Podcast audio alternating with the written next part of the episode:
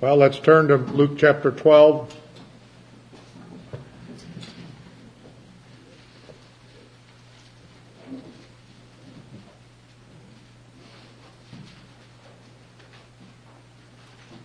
We're going to start reading in verse 30.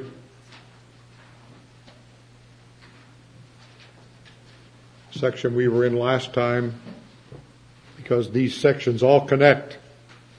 There's an awful lot of connections all the way through this chapter and the next chapter and the next chapter. Um,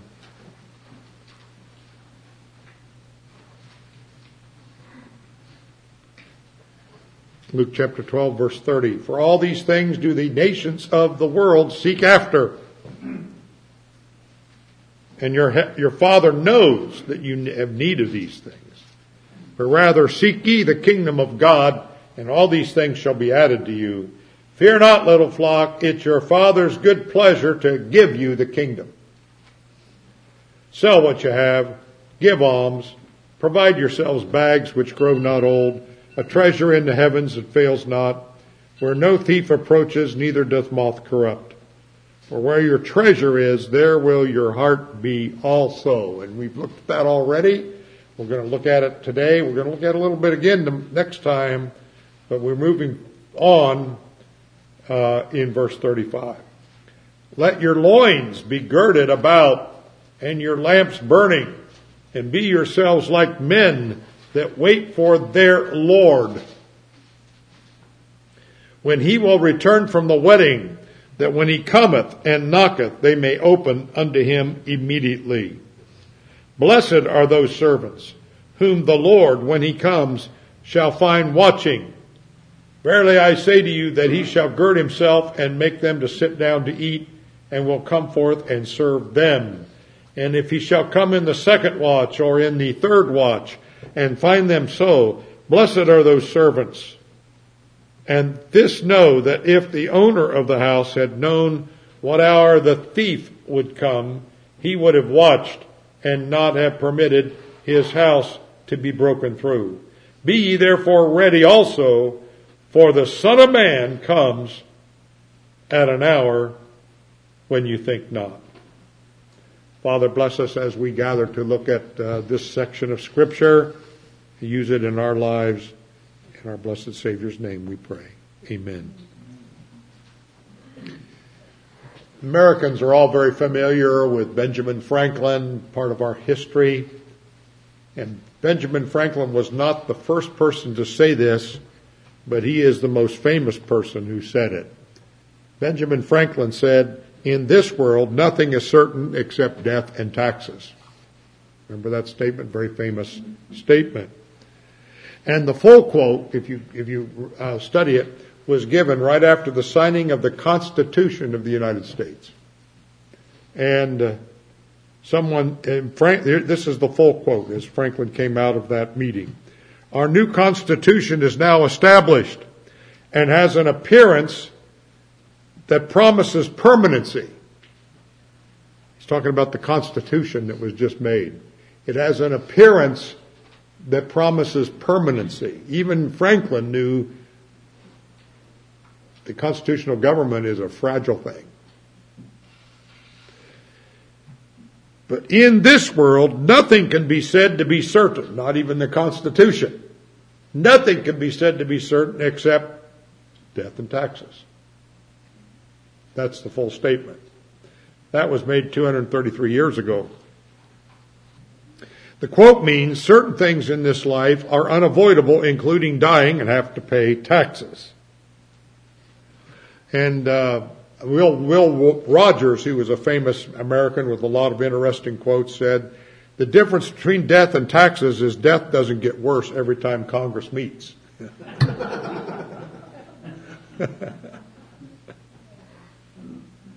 so Americans understand death and taxes. You're always going to be paying taxes. You're, you're, you're going to die. But the fact is, and that's what we're going to look at this morning, that there is a third thing that's certain. And that third thing is the second coming of Jesus Christ. That is certain. That's more certain than death or taxes. That is certain.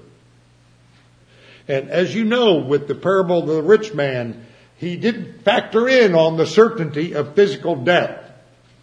And that got him, didn't it? And many don't factor that into their life, although people die around them all the time. They go to funerals, they hear about funerals, this one dies, that one dies, but somehow they think they're the exception. They may not say that, but they operate that way. And many have heard that Jesus is coming back, but they just don't think it's going to happen. The emphasis of Jesus here is that it is going to happen. I'm coming back.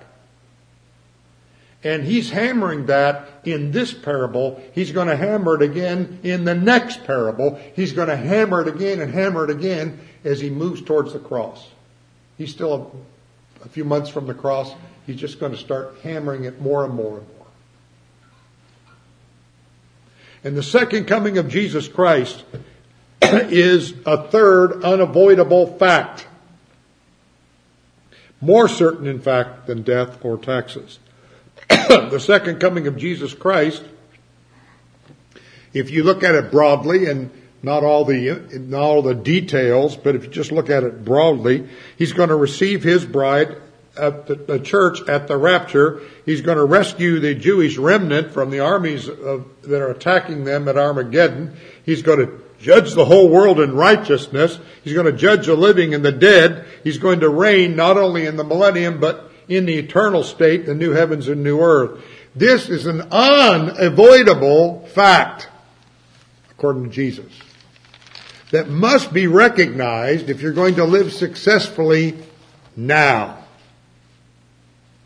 It's more certain than death, more certain than taxes. You know, billion there's a lot of billionaires don't pay taxes. They got accountants and can get them out of that. Some of it. I know they have to pay gasoline tax and all that, but they get they get out of a lot of taxes. Can't get out of all of it. And even the church is going to escape the, the last generation of the church is going to escape death. Will not all sleep, but will all be changed when the Lord comes. So Taxes can be avoided, at least some of them, even most of them. Death can be avoided. But the second coming of Jesus, no, no, nobody gets to avoid that. The dead don't, don't get to avoid it. They're going to be raised. The living don't get to avoid it. They're going to be dealt with. Nobody can avoid that. So this morning I want to talk about that. The second coming of the Lord Jesus Christ and what it means to us now and for all eternity, at least from our text as much as we can glean from it in the little bit of time we got. First, there's four points I want you to look at this morning. The, the, the, second coming of Jesus Christ, as we think about the second coming of Jesus Christ, it is certain. That certainty is guaranteed by several solid facts. The certainty of the second coming of Jesus is guaranteed by certain solid facts. I have three of them. Fact A, B, and C under this point one. The Lord Jesus Christ spoke publicly about his second coming before he was crucified. Some have suggested that the early followers of Jesus made up the second coming of Jesus Christ because of his crucifixion and failure at his first coming, much like the followers of that New York rabbi have actually done the same thing. That rabbi that died, what, 20 years ago, they really believe he's the Messiah and he's going to come back. That's how they get around it. They've made it up a second coming for him. But clearly, uh, Rabbi, was it Schneerson? Is that his name? I've forgotten his name. But clearly, the Lord Jesus predicted his personal return months before he died. And this is significant. This is not something his followers thought about after he died. Now what are we going to do? Let's put a smiley face on this. Let's invent a second coming because the first coming uh, ended in a tragedy. That's not what happened. The record of the Gospel of Luke is that the Lord Jesus predicted his personal return as the Son of Man months before he went to the cross. It's significant. It's very significant. And when you get to verse 40, you move from parable to prophecy. Be ye therefore ready also, for the Son of Man comes at an hour when you think not. And if you go back to Daniel 7, 13 and 14, Jesus grabs that title, that august title of Daniel 7, 13 and 14, where the Son of Man gets from the Ancient of Days the right to rule and reign the whole world and all the kingdoms forever. That's Daniel 17, 13, and 14. And it comes after a long history. Neo-Babylonian Empire, the Media-Persian Empire, the Greek Empire, the Roman Empire. It's only after those have run their course that the Son of Man goes to the Ancient of Days and gets his right from God the Father, who is the Ancient of Days, to rule and reign forever. That's the source of this great Son of Man saying. You know, he does it in other places. The Son of Man has come to seek and save that which is lost. That's the first coming.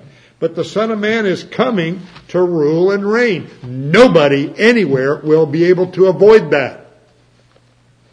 It's an event of uh, worldwide significance. And it, turn to that passage. I know you know it, but please turn to it. It helps to read it. Daniel 7.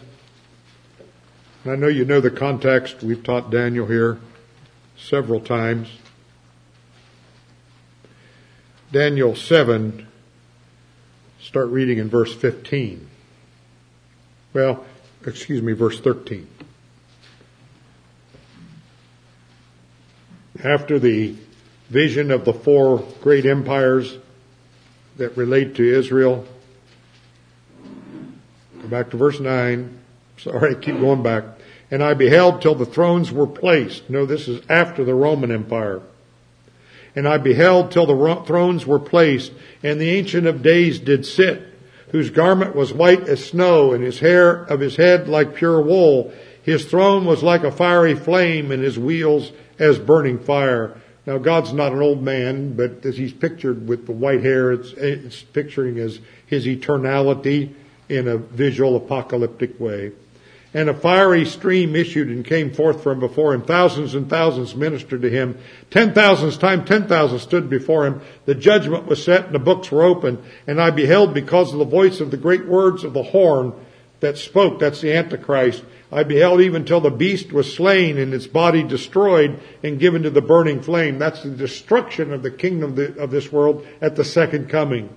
And after the rest of the beast, they had their dominion taken away, yet their lives are prolonged for a season and a time. And here it is. I saw in the night visions, and behold, one like the Son of Man came with the clouds of heaven. That's the second coming from heaven came to the Ancient of Days, and they brought him near before him. Now, watch what Jesus is saying about himself when he takes this term and applies it to himself. And there was given him dominion and glory and a kingdom. Now, this dominion, glory, and a kingdom is greater than anything Xi, Jinping has, uh, Putin has, Biden has, everybody put together. It says that all people, nations, languages should serve him. Now, the Antichrist wants to usurp that. He wants, he will get for a time uh, a worldwide control, but only for a time. And he's a usurper. This is, this, uh, the Son of Man gets this from God the Father. His dominion is what? An everlasting dominion which shall not pass away, and his kingdom that which shall not be destroyed. Once this starts, it never ends. It's an eternal kingdom.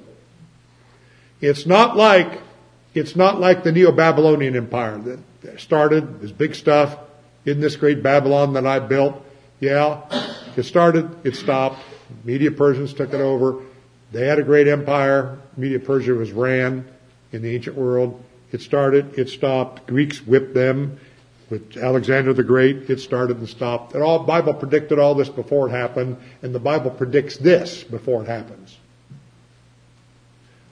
And so, and then the Romans took over. But anyway, this one will never be destroyed. And verse 23, he said, the fourth beast shall be the fourth kingdom upon the earth, which shall be diverse from all kingdoms and devour the whole earth, tread it down and break it in pieces. And the ten horns out of this kingdom are ten kings that will rise, and, and that's not Jesus' kingdom, that's the kingdom of the Antichrist.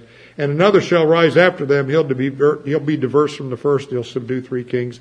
He'll speak great words against the Most High and wear out the saints of the Most High and think to change the times and the laws, and they'll be given to him into his hand to a time and times and the dividing of time. And that hasn't happened yet, but that's coming. But right when it gets as bad as it could get, the judgment shall sit. They'll take away his dominion to consume and destroy to the end. That's the Antichrist and the kingdom and dominion and greatness of the kingdom under the whole heaven shall be given to the people of the saints of the Most High. Why do we get it? Because of our relation with the Son of Man who gets it. He gets it, and therefore we get it. He's heir of all things, and we're co-heirs with Christ. Whose kingdom is what? An everlasting kingdom in contrast to these other kingdoms that come and go. His kingdom is an everlasting kingdom, and all dominions shall serve and obey him. That's the prophecy Jesus reached back and grabbed to describe his return at the end of history and what will be happening then. This is our Lord's designation of himself. This great event at the end of human history. The Lord Jesus Christ revealed this about himself. And he did, this was not something the church invented after the cross, again, to put a smiley face on his failure. This was not, he's talking about this before the cross. And he doesn't just do it here in chapter 12. He does it in chapter 13. He does it in chapter 14. He does it in chapter 17. He does it in chapter 19. He keeps doing it not only predicting his death and resurrection, but his return at the end of history to rule and reign. This is well documented in the Gospel of Luke that the Lord Jesus was constantly talking about not only his future death at the cross and his resurrection and ascension, but his return. And so, very, very clear. Second, this is point B. One point one, this is point B under point one. The Lord Jesus spoke about these things in front of thousands of people. He not only said it before he was crucified, he said it before thousands of people. Look back in chapter 12 verse 1 and I want you to look at verse 1. If you have a Greek text, you'll see that word comes from Murios, myriad. It says, in meantime, there were gathered together innumerable multitude. Innumerable is the word that's translated in the King James from uh, this word. The NIV translates it crowd of many thousands. And whenever you see this word in the New Testament, you can just run a, uh, Linda and I were discussing this this last week. Whenever you see this word, it's, it's dealing with thousands. That's the number, it's different numbers of thousands, tens of thousands. In Acts 19:19, uh, there were it's used of the pieces of silver that were collected from the in Ephesus of the magic books that were burned. In Acts 21:20, it's used of the megachurch in Jerusalem. There were thousands of people saved in Jerusalem after they were scattered once. It rebuilt and the 12 apostles focused on it there. It's used in Hebrews 12:12 of us when we will come to an innumerable company of angels. It's used of the angels in heaven. This word is used of the thousands upon thousands of angels in heaven. It's used in uh, the book of Jude. The Lord's going to come with ten thousands of his saints is how it's translated. It's used in Revelation 5:11 and 9:16 of those that are singing in that end time event, of the heavenly choir. Now, we don't, this is a general term. I don't think anybody calculated this. Now, we've got ways of doing that on computers now. They can take a photo and estimate how many people are in the crowd. They do that. I don't think Luke did that. but he's simply describing a vast crowd of thousands of people. And that's enough. Now, not all these people were disciples. Some of the people in this crowd were disciples. Some were not yet disciples. They were just hearers. But what I'm saying is, Jesus said this. If you start at verse 1, and if you got a Bible with the red, the red print is a man-made thing, just talking about the words of Jesus. Look, look what, look what's going on here. All these people, nobody's gone home. They're hearing it all. So this was something Jesus said about his second coming, these parables that we're going to study in front of thousands of people. Now, put this in your mind. We're talking about 33 AD here. Luke's gospel was published around 65 to 70 AD. About 40 years later, after this event. And you remember in 1 Corinthians, when Paul wrote 1 Corinthians 25 years after the resurrection, he said, you know, the 500 that saw the Lord, there's an awful lot of them still left. There were only 500 that saw the Lord, but most of them were still alive 25 years later. Well, I would like to give, even in those times when life expectancy maybe wasn't the same as ours, out of thousands of people, how many of these do you think were left when Luke published his gospel? I'm sure it was over a thousand still living. And uh, they're still there. Just like I was at the beginning of the Bible class that started this church in 1970, September 1970. That was over 50 years ago. I'm still here. You want to know how it happened? I'm history. That's what uh, Tom Gibbons said to me. He said, I want you to speak at the conference in, in Lee He, he says, you know why? And I said, what? He says, you're the history. That made me feel real good. yeah, I've been, been with the mission, so, you know, long enough. I'm the history. Now there are a couple of people, there are people been with the mission longer, uh, Terry Thompson and Daryl Thompson, their families, but, uh, I start, there's not too many of us. But there's some of us. and so, what I'm trying to say here, if Luke, you know, when you, I believe personally myself that Luke recorded these events and was planning this gospel and Paul was quoting from it before it was published. But it was published probably around 65 to 70 AD. It became public. You can't publish stuff that's not true when there are people who are alive that remember what you're saying, what you're not saying. And I, am not trying to be political here at all, but President Joe Biden is not known for being truthful. His first run for the presidency was broken because the news, the news recorded, caught him in lies, several of them about his college days, about his time in South Africa, civil rights, other stuff. He was caught. Why, how did they do that? They played the tapes.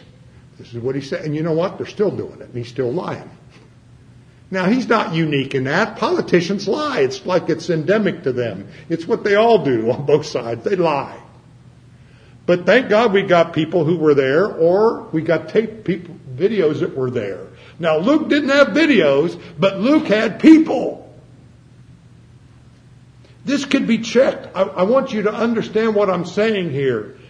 The certainty that Jesus said this before he was crucified is partially not only based on the fact that Jesus is truth and he cannot lie, but it's just based historically on the fact that you can't publish this stuff and get away with it when there's thousands of people that were there and could say he said it or he didn't say it.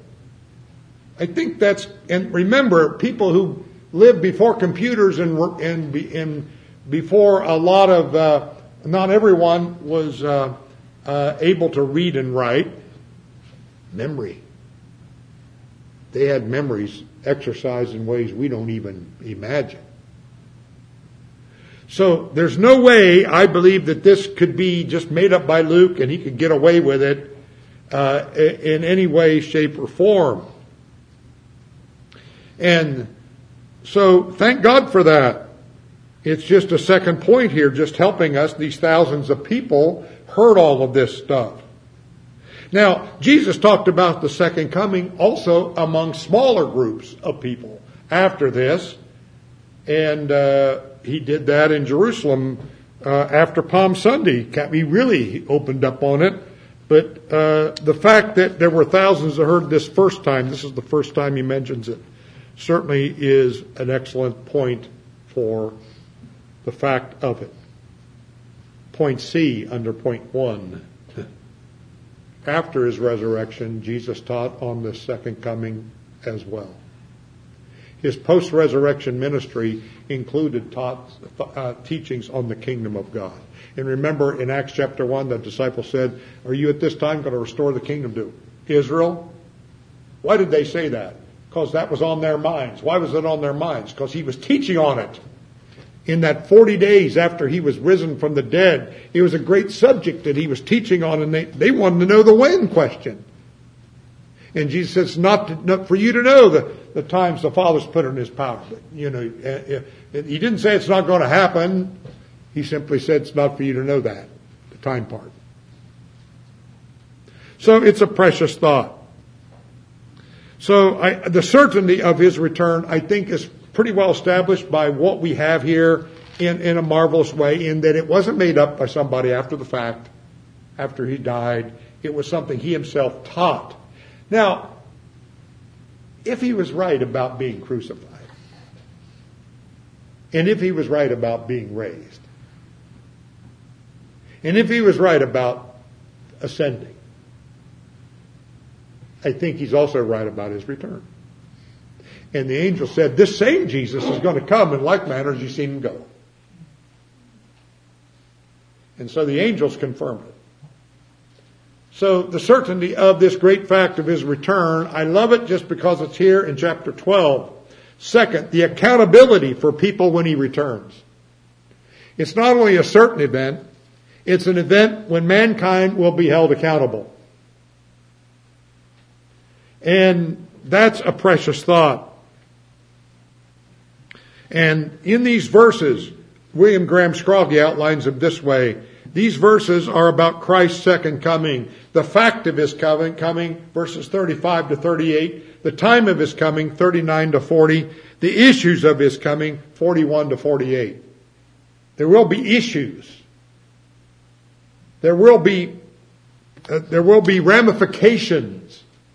There will be things that are, are, are going to happen at that time because of it.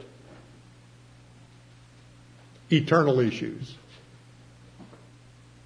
Harry Ironside said there's nothing that has such a sanctifying influence on a soul as waiting and watching for the Lord's return. And he said it's a poor thing to talk about holding the second coming if the second coming does not hold and mold you. I hope we hold to the second coming of Christ And Christians sometimes differ about the details, right? Reformed Christians and dispensational Christians, we got a family discussion here. And I hope it's always a friendly one. We differ on the details, but we don't differ on the fact. He's coming again. And some of our hymns we have a hard time singing because the writer has a little different detail than we have. But we sing them anyway because we know He's coming again. And someday we'll find out who got it right and who got it not so right. And, but the one fact we all get right, if we believe the Bible, He's coming again. Sometimes we can argue about the details and we forget the great event itself. And I believe in teaching the details as God reveals it to you. I believe every church should do that. I don't believe this is adiaphora. I don't believe this is something that doesn't matter. It does matter very much because what happens then often determines what you do now. And your view of the future determines your view of the present. And that's really what this text is all about.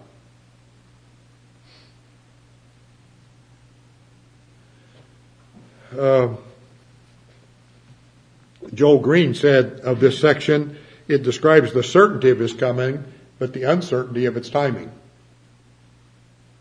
In other words, nobody knows. If anybody thinks they know, or they make a mathematical thing, 88 Reasons Why Jesus is Coming in 1988, that book's not selling too many copies anymore. But we, this, we know the certainty of his coming, but we, we also know the uncertainty of its timing. That's the whole point of this. The guy can come back from the wedding at any time. Or the thief can come at any time. He doesn't call you on the phone and says, I'll be there Thursday at five o'clock. Load your 357. he comes when you don't know. And there's a certainty about his coming. There's an uncertainty about his timing. And that's a big part of this lesson. Just like none of us know when we're going to die. The doctor says he got six months. You may have six years.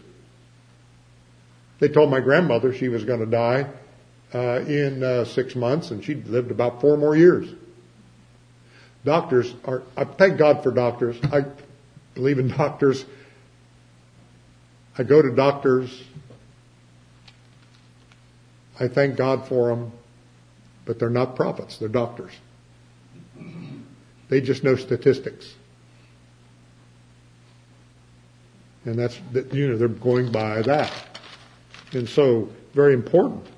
But here is, here is the picture here. And it's, it's, it's good for us to remember there's going to be an accountability when Jesus Christ comes. We don't know when he's coming, but there's going to be accountability. And the uncertainty of the second coming is like the uncertainty of death. We don't know when death's coming. And we don't know when Jesus is coming. You don't always have a time to make a will. You better make it. it's too late to make it when you're gone. And we don't always have time. We don't have time to be ready for the second coming. What if it happens and you're surprised? You can be surprised by the second coming just like you can be surprised by death. The man in the parable was surprised by death. And Jesus is jumping off of that and saying, oh yeah, there's another interrupter. Death is an interrupter for everyone down through history. But my second coming will be interrupter of history itself. And so, what an awesome thought it is. So in that way, the second coming is like our personal death. We know it's going to come, but we don't know when. R.T. France, the New Testament scholar, said, honoring God as king and being ready for the return of the Lord, which must take priority over the ordinary concerns of life. That's the big idea here. Honoring God as king and being ready for the return of the Lord, which must take priority over the ordinary concerns of life. The ordinary concerns of life can be overwhelming, can't they? I gotta take care of this, I gotta do this, I gotta get educated, I gotta get, support my family, I gotta pay my bills, I gotta do this, I gotta do that. But what he's saying is the Lord has said there's a big idea here. Yes, you have to take care of the ordinary concerns of life.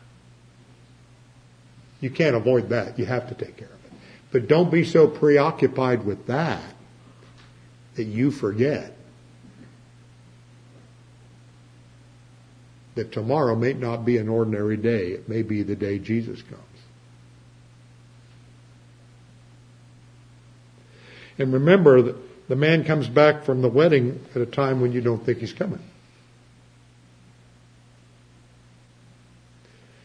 Robert Murray M'Cheyne used to ask his congregation, do you think Jesus will come today? And they'd, they'd say, no, I don't think so today. And he'd say, remember Jesus said, I'm going to come in an hour when you think not.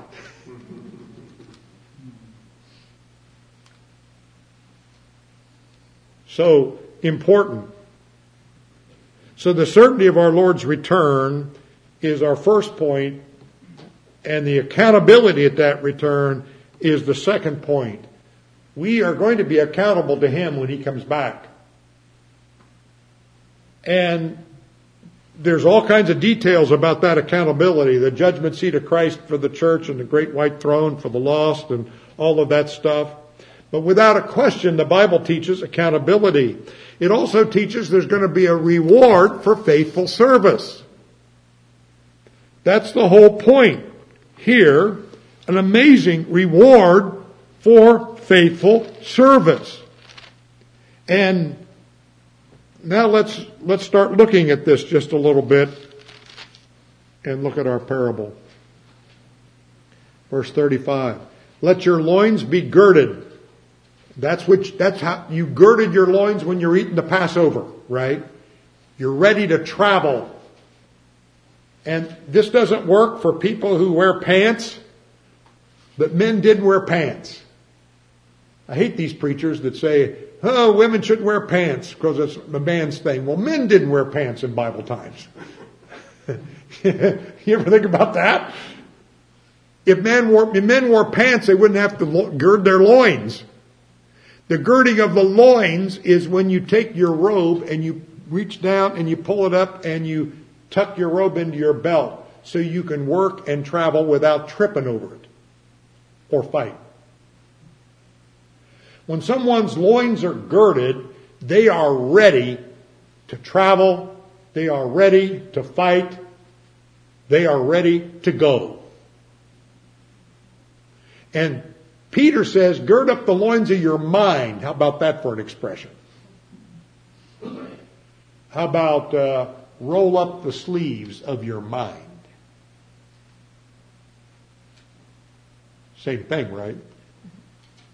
Come ready to listen, come ready to work. That's the picture. So let your loins be girded about and your lamps burning. Remember, they didn't have electricity. They had these lamps, oil lamps, and, and be yourselves like men that wait for their master, their Lord. This is a parable. This is talking about a man that goes to a wedding and he says, I'm coming back and I want everything ready when I come back. I want everything ready. That's the instructions. You be ready for me to return. And the whole picture is you don't get ready when you see him coming down the road you are ready whenever he comes. You don't know when he's coming. So that means you can't take a nap. That means you can't ungird your loins. That means you can't let the lights go out. That's the picture. Your job as a servant is to be ready for him when he comes and serve him. One of the writers I read, I think it was Ryken, he talked about a restaurant, famous restaurant in Philadelphia, and they're known for their service. And when you start coming up the walk, they open the door for you. And you're handed a menu. You're put in, you're, you don't have to pick a table. They've got one for you. It's known for its service. And uh, they're ready. They don't wait till you come in the door to be ready. They're ready before you come up the walk. Somebody's looking out the window. Oh, here comes a car. These, let's get ready. There's six people. There's five people. There's two people. This is a picture of people who are exhorted to be ready. Let your loins be girded about, your lamps burning, and be yourselves like men that wait for their Lord when he'll return from the wedding, that when he comes and knocks, they may open to him immediately. Nobody has to say, uh, give me a couple minutes. When he knocks, the door opens, everything's ready. And if he come in the second watch or in the third watch and find them so, blessed are those servants. And it says in verse 37, excuse me, I skipped it. Blessed are those servants whom the Lord, when he comes, shall find them watching. Watching's the key word here, more than working. These are people who know the master's coming and they're looking for him. They're ready because they're watching. You've heard me say this before. My dad had a restaurant and he would never, I could, it was never allowed to tell him goodbye. He was going to the bank or he's going to do something else. He hated it. He said, don't you ever do that. He didn't want the workers to know when he was there and when he wasn't because he knew what? When the cat's away, the mice will play. And when the boss is away, the workers play. People don't normally work as hard when the boss is gone. And there are people that'll start goofing off as soon as the door shuts and he's out of there. Or once in a while they might look through the window and see, is he coming back? He's not here yet. All right, more goof off. And then they're all busy right away at the last minute. That's the picture here.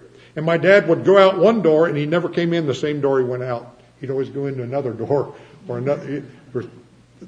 Why? Because he didn't want them to know when he was there and when he wasn't. Yet my dad understood human nature. Uh, but here the Lord, these servants are ready. They're ready because they haven't been goofing off. They're ready because their lamps are lit, their loins are girded, they're about the work, and they are perpetually ready. That is the picture. And there's an accountability. And so it says in ver- the word blessed is used here twice. Blessed are those servants. Uh, it says in verse um, 36, and you be like men that wait for their Lord when he'll return from the wedding, that when he comes and knocks, they'll open to him immediately. Blessed are those servants whom the Lord, when he comes, shall find watching. Verily I say to you that he'll gird himself and make them sit down and eat and will come forth and serve them. And if he come in the second watch or come in the third watch and find them so, blessed are those servants. And this know that if the owner of the house had known that the owner of the house, that the steward of the house is what's going on here, not the owner, not the Lord. This is the steward over the rest of the servants. It's picturing the leader of the church. Had known what hour the thief would come, he would have watched and not have permitted his house to be broken through. Be ye therefore ready also, for the Son of Man comes at an hour when you think not. We've all had somebody surprise us at our house and we didn't have the house picked up. Now, my wife would always have it picked up if she wasn't married to me. But since she's married to me, she has a perpetual, perpetual uh, problem there. I tend to scatter books and stuff everywhere. But this ready, and there is a reward, there's a blessedness for it. And it goes on in the next one, and I want to skip to the next one just for a moment. In verse, uh, Peter said in verse 41, Do you speak this parable to us and even to all? We'll get to this next week, but the Lord said, Who is the faithful and wise steward whom his Lord shall make ruler over his household to give him his portion in, of food in his season? Blessed is that servant the Lord when he comes shall find so doing. Of a truth I say to you, he'll make him ruler over all he has.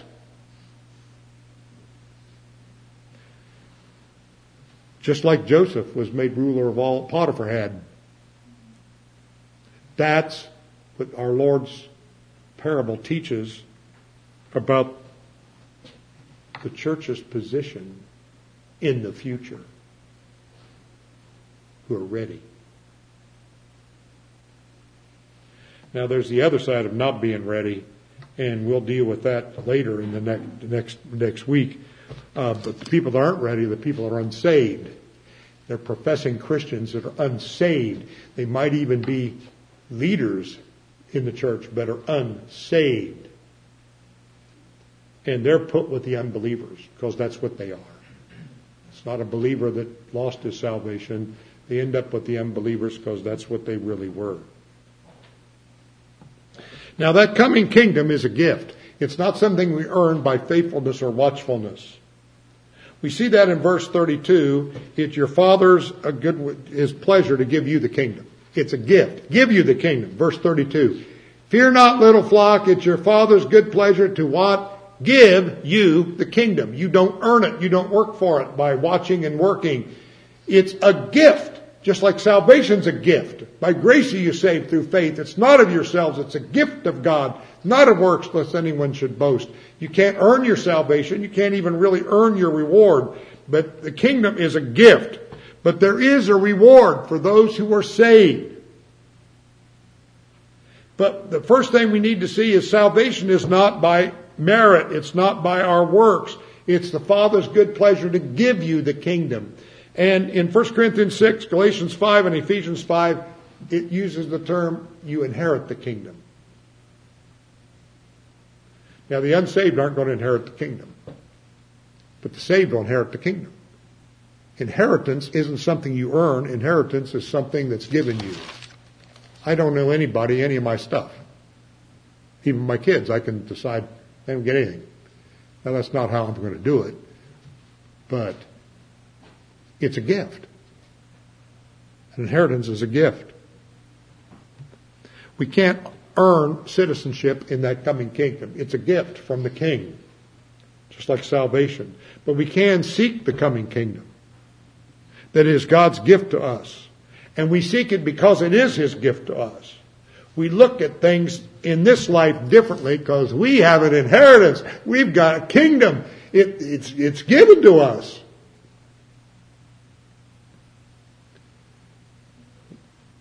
Now, being in the kingdom and rewards in the kingdom are two different things, and the accountability deals with the reward part.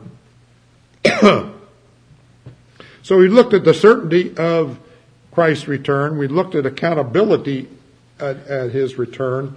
Now I want to look at priorities in light of his return. Okay, Jesus is coming. He's coming back. Nobody knows when. There's accountability as return. So how does that affect my priorities? Okay, I've got this life and I got the next life. This life is, what, 70, 80, 90 years max. Next life is forever. Hmm, shouldn't that affect my priorities? If you're playing Monopoly and you got somebody wants to trade and they say, I'll, I'll give you the purple property for the blue property. Well, pretty obvious what you do, right, if you know that game. The purple property is the cheapest property. You can make the less on that. The blue property is the highest property. You make the most on this. If they want to give you Park Place and Boardwalk for the purple property, all right, good trade. i am in. I'm in. We ought to have priorities in light of our Lord's return. This life is the purple property. the next life is Boardwalk and Parkway. The next life is where the returns are. Eternal returns. And what a marvelous thought it is. Verse 37, Blessed are those servants whom the Lord, when he comes, will find them watching. Verily I say to you, he'll gird himself, make them to sit down to eat, and will come serve him. Unheard of. Nobody ever did that in the ancient world. Now we have appreciation parties sometimes, and they, the, the, the management will serve the workers. And that's a, that's a good thing. Good thing for them, good thing for the workers. But that's kind of rare. It's kind of rare. Sometimes it happens. But here, we are talking about not management, we are talking about owners. Jesus is the owner of everything. He is the Lord who died on the cross of Calvary and rose again and ascended and is coming again. And he pictures himself coming back from the wedding. He pictures himself as surprising the servants that are watching with serving them.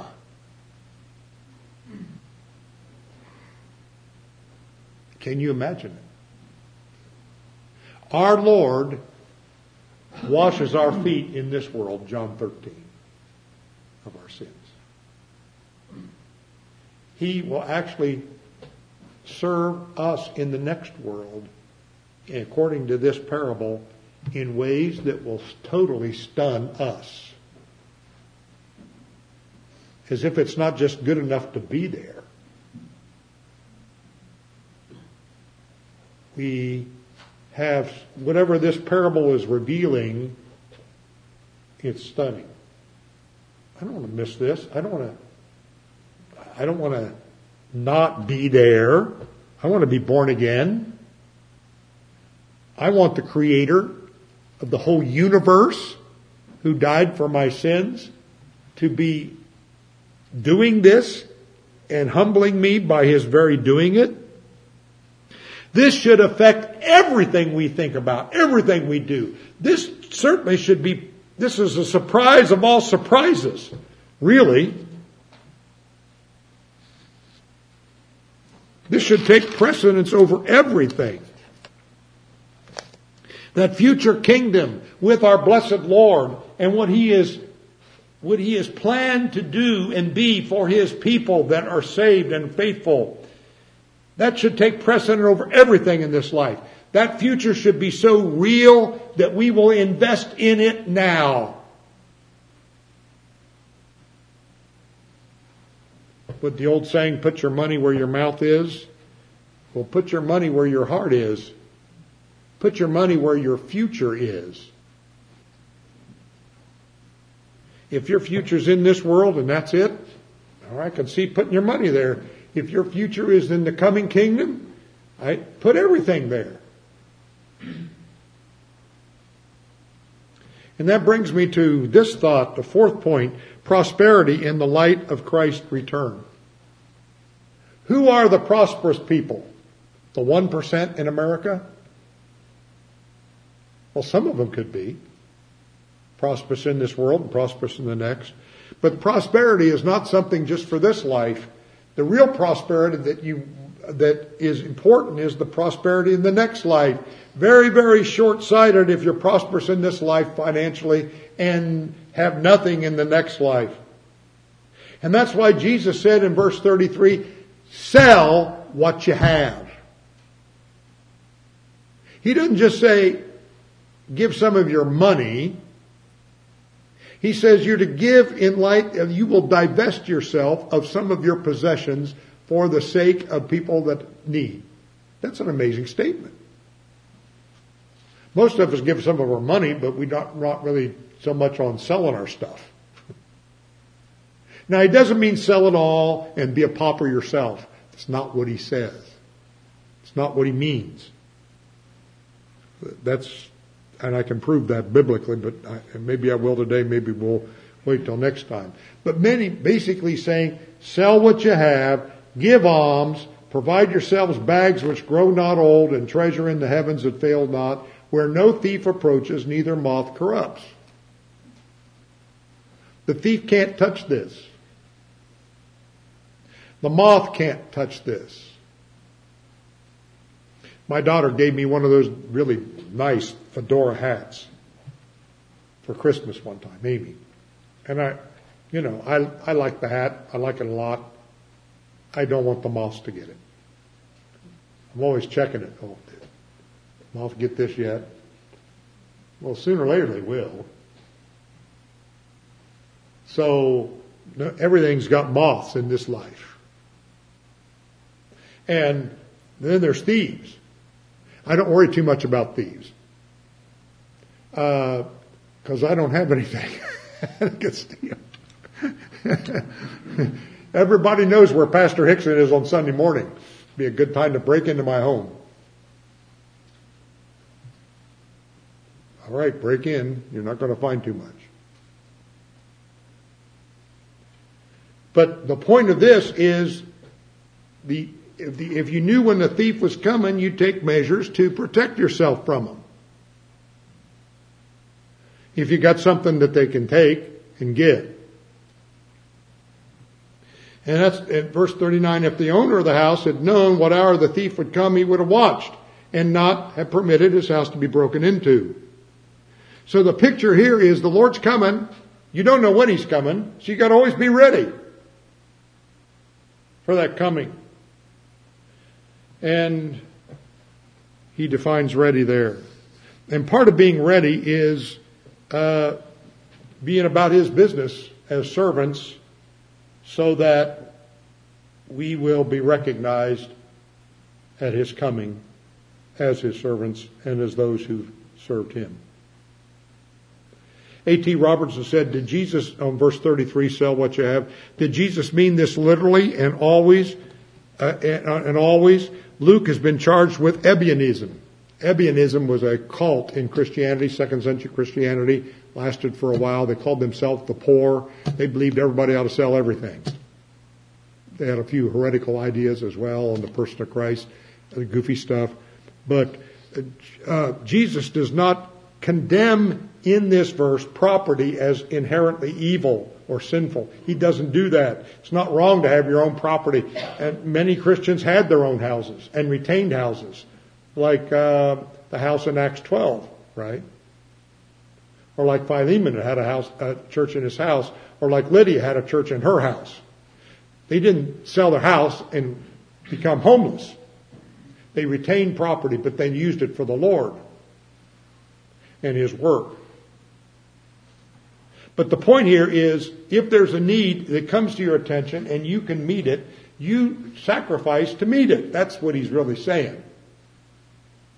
On this occasion or that occasion or whatever. Not that you make people irresponsible, because uh, the phone never stops ringing. Uh, if they find I got a live one, right? And so that's irresponsible. If you give to people that are using it on drugs or using it ir- irresponsibly, you can't give to those that really need it. Ironside said, Jesus is not advocating thriftlessness, nor was he inculcating idleness, nor unconcern as to one's future responsibilities. You got to try to save for your old age and your parents, and even aunt and uncle, if I read 1 Timothy 5 right. Especially aunts. You take care of them so the church is not burdened. We have a personal responsibility to try to take care of our own, our children, so forth. And sometimes that means you want to leave them something in inheritance. So he's not saying divest yourself of all your possessions. He's simply saying that's not your security. Our possessions, our bank account, our stocks, our houses are not our security blanket. Our stuff is not that. He's certainly not excluding private ownership of property like Marxism does or investment or investments in this life for the future, but a willingness to divest ourselves on occasion for some others who are in need. Giving's an act of faith. Did you know that? It's a great act of faith. If I take money out of my wallet, it's not there for me tomorrow. I can't use it if I gave it to the missionaries. So giving is a great act of faith. The two pennies the woman put she gave more than they all, didn't she? Because she divested herself totally. But that was considered a big thing to Jesus. It's not the amount you give, it's the amount you got left. But the picture of this is modest expectations of our needs in this life and not be selfish, self-centered, but to be God-centered and other-centered and future-centered. And the picture is we don't have to be the important people down here. We can give and trust God for the future. And we got a kingdom then, we got reward then, and we got the whole universe then. It's all ours. So we don't have to make a big show here. Now the early church gave, right? They gave. They, they, they sold stuff. They did that. Although some of them still kept their stuff. I can show you that. They didn't sell it to the point of total poverty. But they did give sacrificially. Remember Barnabas sold, had a piece of land and he sold it. Gave it to the apostles. And 32 years later, Barnabas was working. So he wasn't independently wealthy. He was working right alongside of Paul. Now I happen to think he was wealthy and but sooner or later it ran out. Now maybe he would have had it a little longer, but sooner or later he had to work. That was okay with Barnabas. I'm quoting 1 Corinthians 9, 6. What a blessing he was to the church. Uh, and remember what uh, Peter said to Ananias and Sapphira. Wasn't it when it was your own? It was yours. It wasn't ours. You didn't have to sell it. He's very clear about that. You didn't have to sell it. It was yours. And after it was sold, it was still in your power. Even after you sold it, it was still your money. You didn't have to give anything. Their sin was not not selling everything. Their sin was pretending they were giving more than they were. They were lying to the Holy Spirit. So, you know, important stuff. Geldenhuys said it's not the possession of material things that makes one worldly, but the attitude adopted towards them. I think that's a great statement. Some people can have big houses and big cars and it's nothing to them. They're just using it for the Lord. That good car is an investment. They don't have to repair it so many times. It's well made. That big house is an investment. They're using it. They have a need for it or maybe they can't get what they need out of it and they're sitting on it as an investment. That's okay. But the point is, Christians want to be givers and they want to seek the kingdom, not life down here. William Kelly said, riches before God cannot be without what men short-sightedly count as impoverishment unto self. Unbelievers hate it that Christians give. They don't like that. Because they really don't want to give. And we've got a whole uh, uh, political movement that says they don't give themselves, but they want to tax everybody. They're real generous with other people's money. And they salve their conscience with that. I'm generous because I vote for big taxes. And then they skim a lot of it off for themselves, some political thing.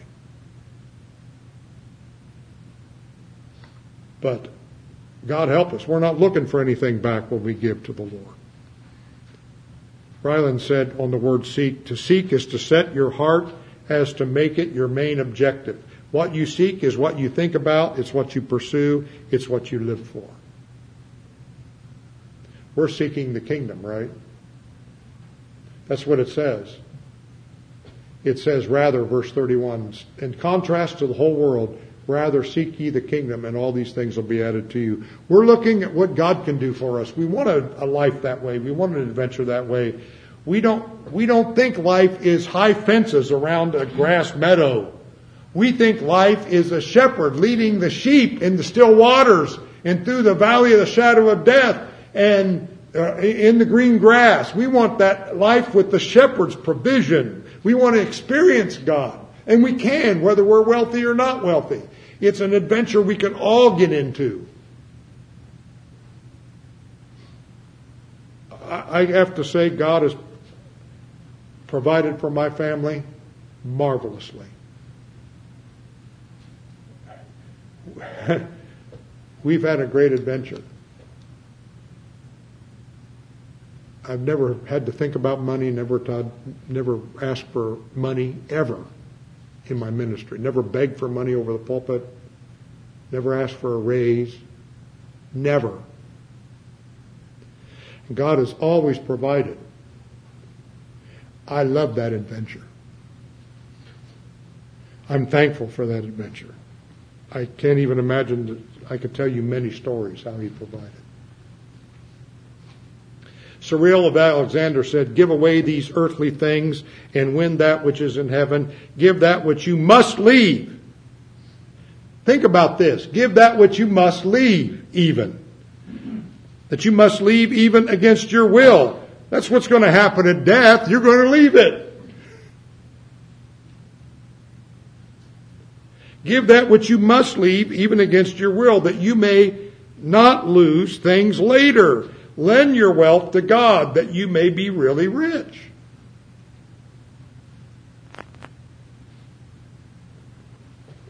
Who's really prosperous? The Solomons of this world? Who have to leave it to other people? Read Ecclesiastes 1. That really bothered Solomon. Is that guy going to be a rich man, a good man or a fool? And I'm leaving him all my stuff.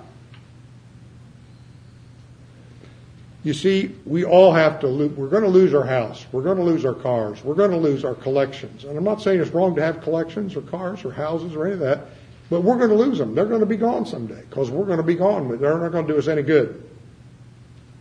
So why not send some ahead? that's what, that's what this is teaching. If you really believe in a coming kingdom, send it ahead. The really prosper, prosperous people are those that send it ahead. They're waiting for the Lord. That, that coming of the Lord is a big thing.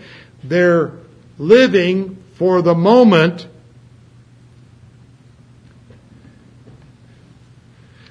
There are people today who are living for the moment that they have in this world. And there are people who are living for the moment when the master returns. Two kinds of living. Picture servants. The master's away. Whether my dad's restaurant. All right, let's play now. Everybody goof off.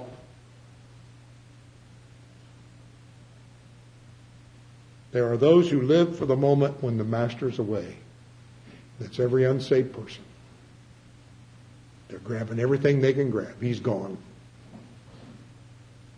And those who are living for the moment when the master returns.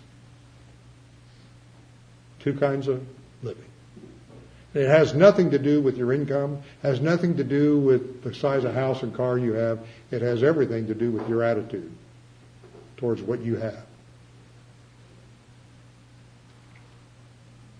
People say one bird in the hand is worth two in the bush.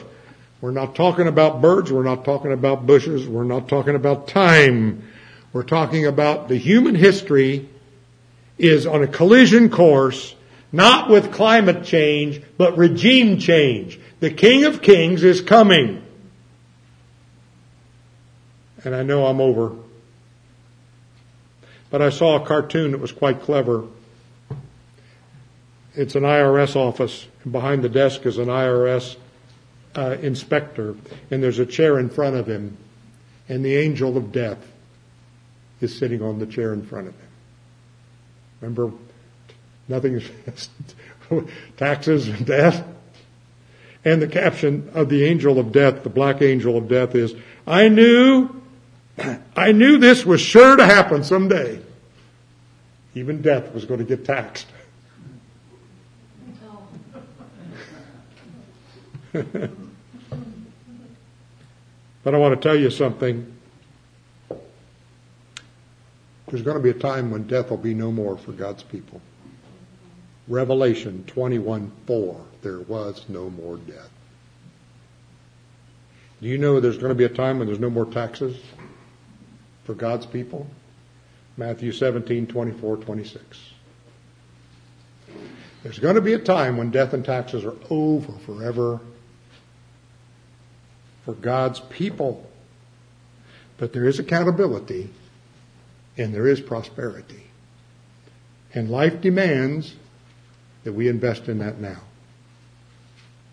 Jesus said, I'm coming and my reward is with me.